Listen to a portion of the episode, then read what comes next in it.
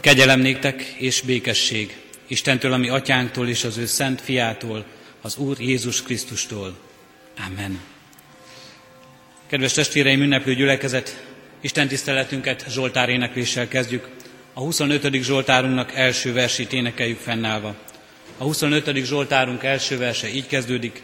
Szívemet hozzád emelem, és benned bízom, Uram. thank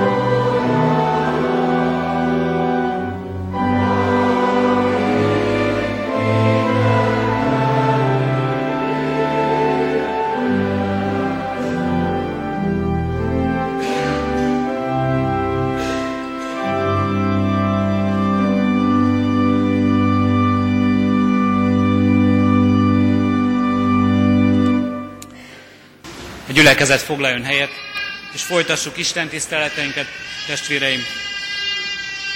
A 390. dicséretünket énekeljük. A 390. dicséretünknek mind a négy versét. Az első vers így kezdődik. Erős vár a mi Istenünk, jó fegyverünk és pajzsunk.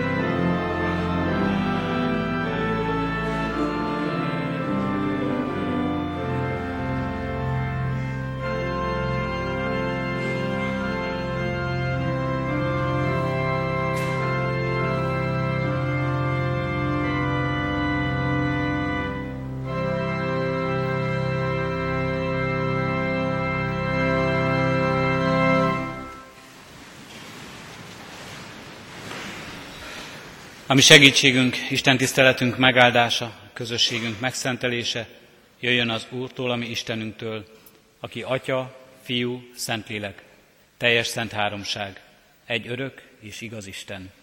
Amen. Kedves testvérek, hallgassuk meg Isten igéjét, ahogy szól hozzánk az apostolok cselekedeteiről írsz könyv 24. részének 22-től a 27. verséig tartó ige szakaszából. Isten igéjét alázatos szívvel, figyelemmel hallgassuk. Isten igéje így szól. Erre Félix elnapolta az ügyet, mert sokat tudott erről a tanításról, és így szólt. Amikor Liziász ezredes idejön, akkor fogok dönteni az ügyetekben. Ugyanakkor megparancsolta a századosnak, hogy tartsák őrizetben Pált, de enyhébb fogságban, és az övéi közül senkit se akadályozzanak abban, hogy szolgálatára legyen. Néhány nap múlva pedig megjelent Félix a feleségével, Druzillával, aki zsidó származású volt. Magához hívatta Pált, és meghallgatta őt a Krisztus Jézusban való hitről. De amikor az igazságról és önmegtartóztatásról, meg a jövendő ítéletről kezdett beszélni, Félix megrémült, és így szólt. Most menj el, de ha alkalmat találok, majd ismét hívatlak. Egyúttal azt is remélte, hogy pénzt kap Páltól, ezért gyakrabban hívatta és elbeszélgetett vele. Két esztendő múlva Porcius Festus lett Félix utóda. Félix pedig fogságban hagyta Pált, mert kedvébe akart járni a zsidóknak. Ámen. Isten szent lelke tegye áldássá szívünkben az igét, és adja, hogy annak ne csak hallgatói, hanem befogadói és megtartói is lehessünk. Amen. Hajtsuk meg fejünket, kedves testvérem, és válaszoljunk az ige megszólító szavára. Imádkozzunk. Urunk Istenünk, áldunk és magasztalunk, hogy mi előtted állhatunk meg. Előtted, Teremtő Urunk előtt, mennyei Atyánk előtt, megváltunk előtt, és hívhatunk és váratunk, hogy jöjj közénk kegyelmeddel, irgalmaddal és szabadításoddal. Urunk Istenünk, olyan sokféle helyről, olyan sokféle élethelyzetből jövünk most eléd. Olyan sokféle terhet, nyomorúságot, testi, lelki bajt hordozunk magunkban, amelyel itt vagyunk, vagy hordozzuk azokat, a szeretteinket, akik el sem tudtak ide jönni, de mégis könyörgünk, Urunk, hogy Te adj szabadulást, Te adj hitet a Te kegyelmedből, Te adj nekünk, Urunk, ajándékoz nekünk veled való közösséget, abból, ahogyan Te e világot hordozod. Kérünk és könyörgünk, Urunk, add, hogy ebbe részesüljünk most az ige által, szent által, és egy gyülekezet közösség által. Addurunk, hogy mindháromban lássuk a Te jelen valóságodat, a Te világban munkálkodó hatalmadat. Így kérünk, légy itt közöttünk, Atya, Fiú, Szentlélek, Isten. Amen. Kedves testvérek, igen, hallgatására készülve a 154. dicséretünket énekeljük, a 154. dicséretünket, mely így kezdődik. Úr Jézus, mely igen drága, a Te igédnek világa.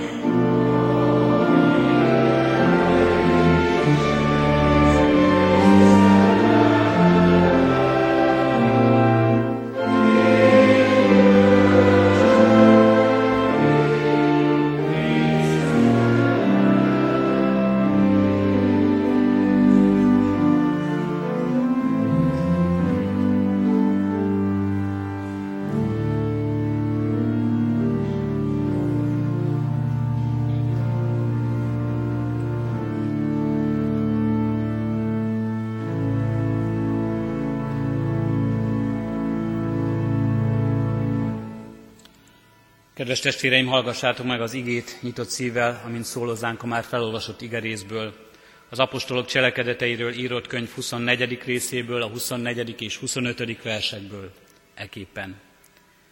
Néhány nap múlva pedig megjelent Félix a feleségével, Druzillával, aki zsidó származású volt. Magához hívatta Pált és meghallgatta őt a Krisztus Jézusban való hitről. De amikor az igazságról és önmegtartóztatásról, meg a jövendő ítéletről kezdett beszélni, Félix megrémült, és így szólt. Most menj el, de ha alkalmat találok, majd ismét hivatlak. Eddig az írott igen.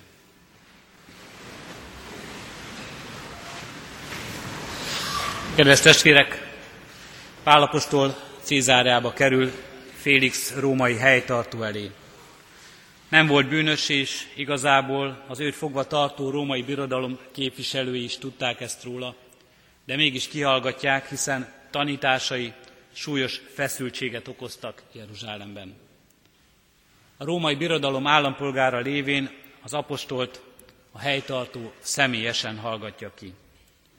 A mai igerészben Pált, Félix és felesége Druzilla fogadja személyes kihallgatáson. Félix Claudius császár személyes kegyenceként kerülhetett a helytartói székbe, és az ő kortársainak feljegyzései alapján soha nem tudta levetkőzni azt a szolgai származását, ahonnan jött, mert rabszolga volt eredetileg, felszabadított rabszolgaként érkezett ebbe a székbe, közönséges, kegyetlen, érzéki és anyagias embernek állítják be. Sok konfliktusa volt a zsidókkal. Helytartósága idején több lázadás is kitört, amelyeket nagyon agresszíven és nagyon kegyetlenül folytott vérbe.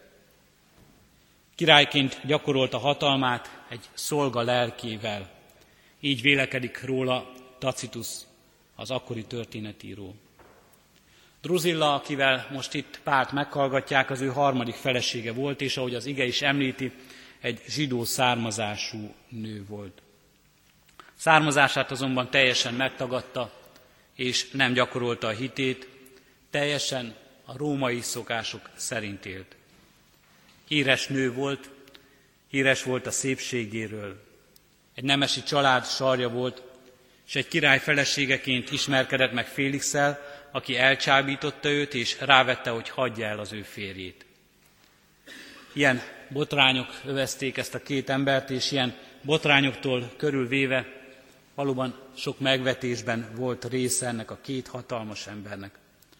És most előttük áll Pál, és kihallgatják őt, mert érdeklődnek a Krisztus Jézusban vetett hite, fel, hite felől, és erről kell most Pálnak a két ember előtt bizonyságot tennie. Pál bizonyság tételének az alapja a Jézus Krisztusban való hit. Nem volt ez ismeretlen Félix és Druzilla számára sem, talán Druzillának még inkább, hiszen a zsidó származásából adódóan bizonyosan ismerte a zsidó hagyományokat, a tradíciót, a proféciák egy részét. Tudta és talán értette, hogy mit is jelent valójában a messiás váradalma. Mit jelent az ígéret a szabadító megszületéséről és érkezéséről. Az ő szívéből talán már mindezek az igék kiestek. Talán ő maga írtotta ki, mondván, hogy teljesen szakítania kell múltjával, meg kell tagadnia a közösségét, nem csak népével, de Istenével is. Most mégis érdekes lehet számára, amit Pál mond, amiről Pál tesz bizonyságot, és sok régi érzés is felkavarodhat benne, sok vágyakozás az Isten dolgai iránt, sok megszégyenülés az Isten igazsága előtt. Nagyon érdekes ez a kihallgatás. Ez a két hatalmas ember, ez a két ember hallgat meg egy szolgát, egy börtönbe vetett embert, akinek az a feladata, hogy az Istenről tegyen bizonyságot. Vizsgáljuk meg egy kicsit közelebbről ezt a rövid beszélgetést, és ebben azt a sok ellentmondást, amelyet itt találhatunk. Pál először is beszél a helytartónak, aki hatalma teljes tudatában élet és halál urának érzi magát, Jézus Krisztusról. És úgy beszél róla, máshogy nem is tudna, mint a világ uráról és a megváltójáról, akin nem uralkodik senki. Sőt, aki maga uralkodik minden fölött, uralkodik az élet és a halál fölött is. De nem úgy, ahogyan Félix. Nem úgy, hogy elveheti bárkinek az életét, hanem fordítva, úgy, hogy életet adhat bárkinek, mindenkinek. Úgy beszél Jézus Krisztusról, mint aki új életet tud adni az embernek. A feltámadott Krisztusról beszél, és arról, mint akiben az újjászületés lehetősége adatik, akár Félixnek és Druzillának is. Beszél e minden hatalom uraként ott ülő két ember előtt, e földi hatalom urai előtt, a mennyei úrról, az igazi úrról, akit ő ismer, és akit igazából ő szolgál, akit Félix és Druzilla nem ismer. És ők bár úgy gondolják, hogy bármikor elvehetik Pál életét, Pál jól tudja, az ő életét senki nem veheti el. Sőt, azt kívánja és azt ajánlja, ismerjék meg bírái is az örök életet. Ez a hit, amely Pálban él, ez kell, hogy éljen bennünk is, kedves testvérek. Erre hív minket a mi kereszténységünk, erre hív minket a mi Krisztus követésünk, ahogyan Pál is a Krisztus követésben növekedett ebben a hitben. Nekünk is így kell állnunk az életünk előtt. Amikor magunk előtt állunk meg, amikor mások előtt állunk meg, ezzel a tudattal és ezzel a hittel. Olyan Urunk van, aki az élet ura, aki az életünk ura, és a halálunkban is az életünk ura, aki az örök életnek adója akiben bűnbocsánatot, szabadságot és szabadulást nyerünk. Ott áll Pál, talán a bilincseket illedelemből levették róla, ott áll Pál két ember előtt, de mint fogoly áll ott. E két szabad ember előtt egy fogoly.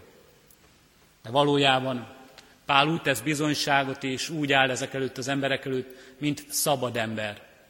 Mint aki szabad mindenféle földi kötöttségtől. És úgy áll ezek előtt, az emberek előtt, mint akiket fogolynak látja. Fogolynak, e világ fogjainak, bűneik fogjainak, vágyaik fogjainak, kísértéseik fogjainak. Úgy látja őket, ő a keresztény, szabad, a talán megbilincselt Pál, mint foglyokat, és hirdeti nekik a szabadulás és a szabadítás lehetőségét. Kedves testvérek, kereszténységünk, Krisztus követésünk ilyen szabadsággal ajándékoz meg minket. Mi is ilyen szabad emberekként élhetünk-e világban, szabadon e világtól. Nem úgy, hogy nem határoz meg minket semmi. Nem úgy, hogy ne lennének felelősségeink, kötődéseink, ne úgy, hogy ne éreznénk, felelősséget vállalunk egymásért, a szeretteinkért, a közösségeinkért. Nem így. De a lelki szabadsággal, a bűnbocsánatunk szabadságával, az ítélettől való szabadulásunkkal, azzal, hogy nem kell szorongások és félelmek között élnünk, mert Félix és Druzilla életében sok szorongás és félelem volt. Talán még egymástól is féltek, talán még egymásban sem bízhattak meg igazán. Pál ezt a szabadságot hirdeti nekik, Pál ezt a szabadítást és ezt a szabadítót ismeri, ismer, akarja megismertetni velük. És azt olvassuk az igében, hogy amikor Pál elkezdett beszélni nekik az igazságról, az önmegtartóztatásról és a jövendő ítéletről, akkor Félix nagyon megrémül. Az igazság az, amely Félixből a leginkább hiányzott. Pedig mint helytartónak, világi felsőbségnek éppen az lett volna a feladata, hogy az igazságnak a jog alapján érvényt szerezzen. Az lett volna a feladata, hogy megvédje az ártatlanokat, és a bűnösökre jogos büntetésüket kirója. Róla azonban köztudott volt, hogy egy kegyetlen és korrupt, egy megvesztegethető vezető. Erre is utal az igénk. Félix börtönben tartotta párt, mert pénzt várt tőle. Azt várta, hogy megvesztegesse ő. Az igazságnála mindig arra fordította a tekintetét, ahonnan többet remélt. Pálon keresztül ebben szólítja meg őt az Úr. Nem azért adatik a hatalom a világi felsőbség kezébe, hogy saját érdekeit szolgálja.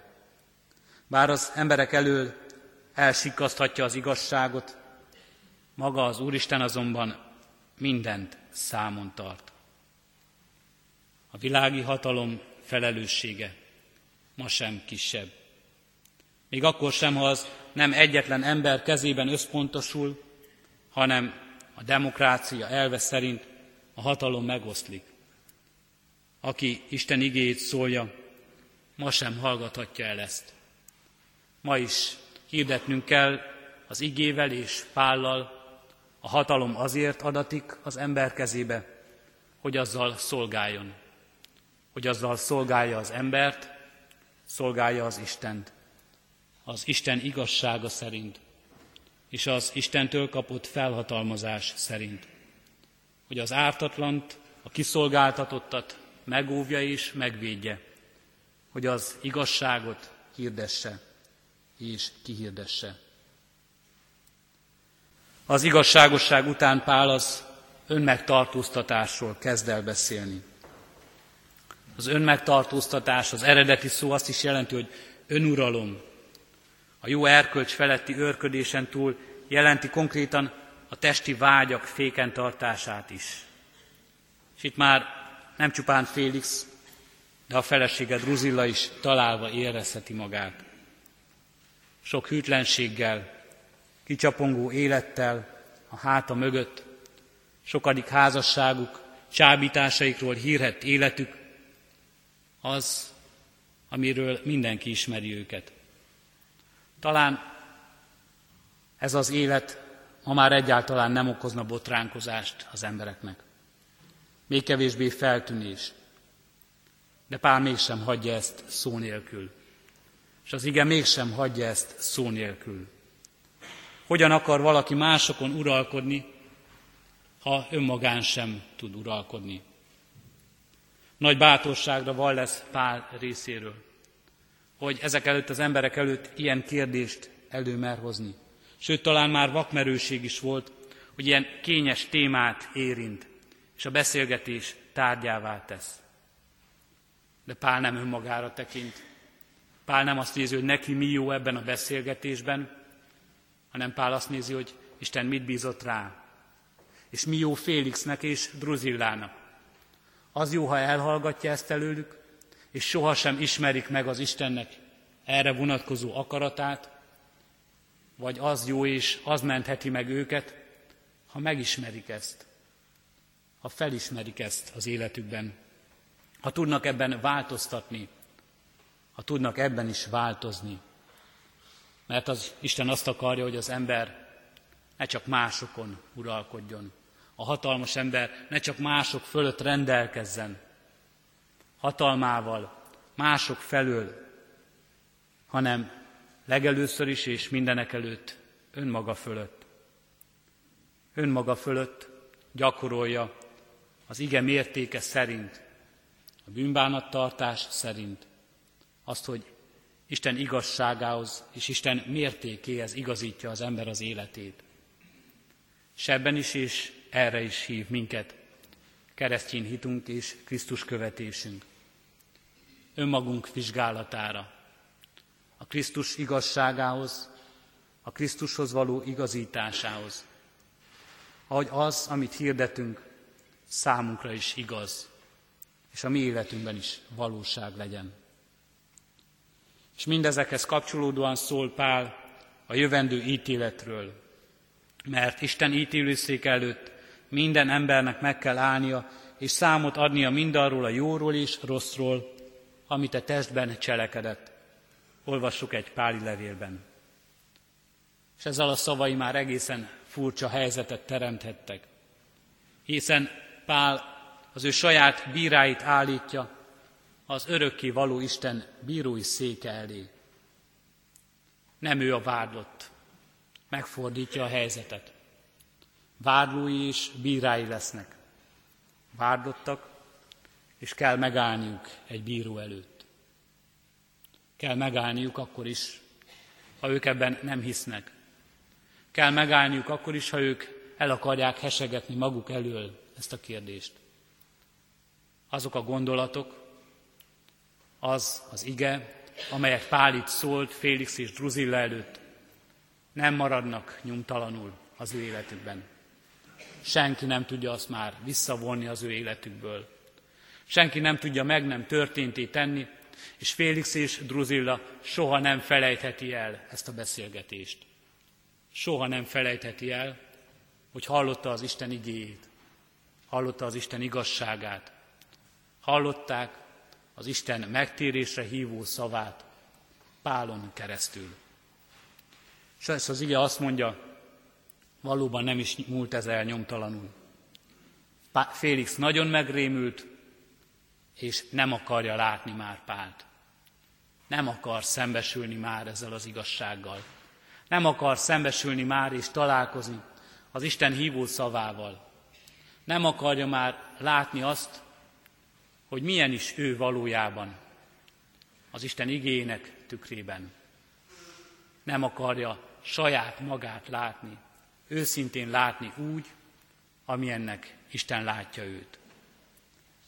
Kedves testvérek, arra hív kereszténységünk és Krisztus követésünk, hogy így lássuk meg saját emberi arcunkat a Krisztus arcában.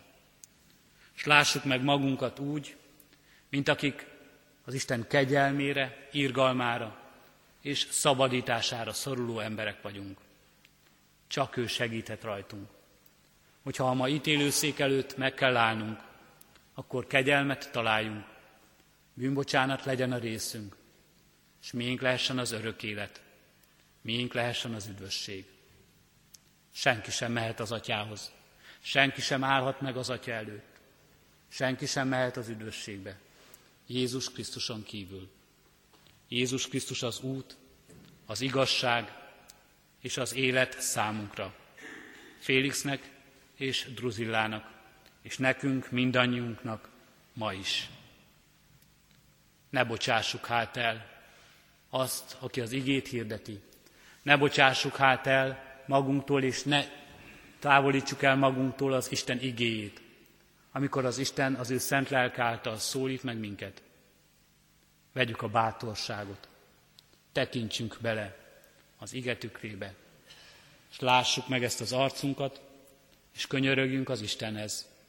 Hívjuk őt most és mindenkor, hogy szóljon hozzánk, hogy tanítson minket, hogy vezessen minket, hogy szüljön újjá az ige újjáteremtő erejével. Jöjjetek testvéreim, ezért könyörögjünk. Amen.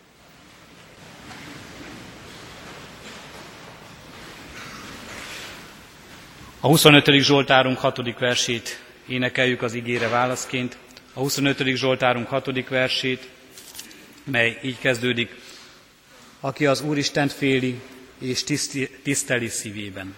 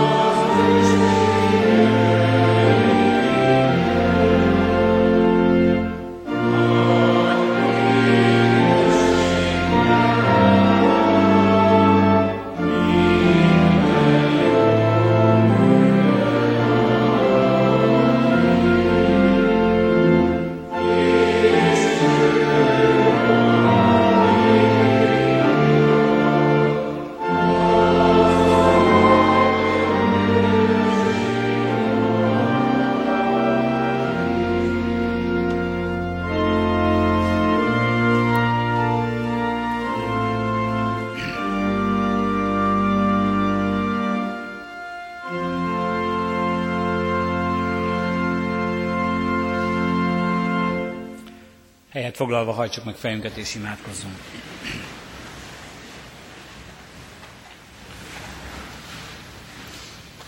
Mennyi édesatyánk, az Úr Jézus Krisztus által. Köszönjük neked a Te igédnek megszólításait. Látjuk, Urunk, hogy a mi életünkben is milyen sok az igazságtalanság, a szentségtelenség. Milyen távol és messze kerülünk tőled értelmünkben, a veled való közösségünkben, a hozzád való kapcsolódásunkban.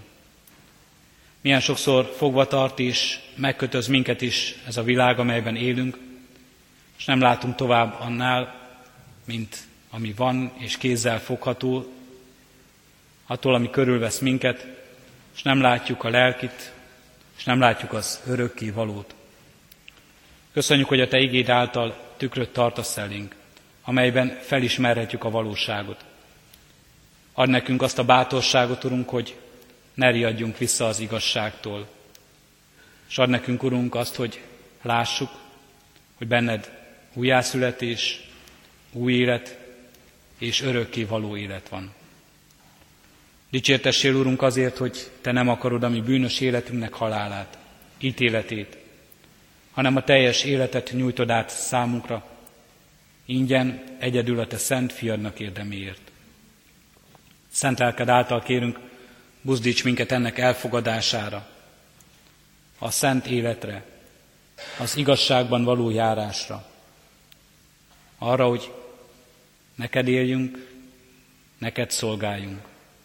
Mindig, mindenben a te dicsőségedet keressük. Erős, erősíts minket, Urunk, hogy odaállassunk a gyengék és az elesettek mellé. Ma ezen az Isten tiszteleten különösen is kérünk és könyörgünk mindazokért, akik az árvíz miatt vesztették el életük és életükhöz szükséges sok fontos dolgukat. És könyörgünk és közösségünkért, Urunk, akik oly nagy terhet hordozunk, és mindezek mellett fontos, hogy odaforduljunk mégis a gyengék és az elesettek felé. Mindazoknak tudjunk adni, akik rászorulnak, akik kiszolgáltatottak. Köszönjük, Urunk, hogy közösségben élhetünk, és hordozhatjuk egymás terhét. Köszönjük, Urunk, hogy így könnyebb lehet, és így előbbre juthatunk. Tégy minket, Urunk, képessé arra, hogy megosszuk a ránk bízott javaidat másokkal, hogy mindezzel, mindezáltal mi magunk is meggazdagodjunk. Tégy minket képessé, Urunk, arra, hogy hozzád vezessük a bizonytalankodókat. Adj bölcsességet, Urunk, hogy taníthassuk igazságodat. Adj szeretetet, hogy erősíthessük a betegeket, a lelki-testi terreket viselőket. S adj nekünk, Urunk, szent lelked által olyan szavakat, amely által vigasztalásod üzenetét hirdethetjük a gyászolóknak. Kérünk és könyörgünk, Urunk, add, hogy így cselekedjék az ige az életünkben, szent lelked által, a Te akaratod szerint. Hallgass meg most a mi csendes imádságunkat. Amen. Együtt is imádkozzunk fennállva, ami Urunk Jézus Krisztustól tanult imádsággal. Mi atyánk, aki a mennyekben vagy, szenteltessék meg a Te neved. Jöjjön el a Te országod, legyen meg a Te akaratod, amint a mennyben, úgy a földön is. Minden napi kenyerünket add meg nékünk ma, és bocsáss meg védkeinket, miképpen mi is megbocsátunk az ellenünk védkezőknek. És ne vigy minket kísértésbe, de szabadíts meg a gonosztól, mert Tiéd az ország, a hatalom és a dicsőség mind örökké. Amen. Az adakozás lehetőségét hirdetem testvéreim, hirdetve és az Isten igéjét és igazságát, egymás terhét hordozzátok, és úgy töltsétek be a Krisztus törvényét. Szívünkben alázattal Urunk áldását fogadjuk. Az Istennek békessége, amely minden értelmet felülhalad, meg fogja őrizni a ti szíveteket és gondolataitokat a Krisztus Jézusban. Amen. Zárásként záró énekünket, a 33. Zsoltárunkat énekeljük, a 33. Zsoltárunknak első három és 11. versét. A 33. Zsoltárunk első verse így kezdődik. Nosza Isten félő szent hívek, örvendezzetek az Úrnak.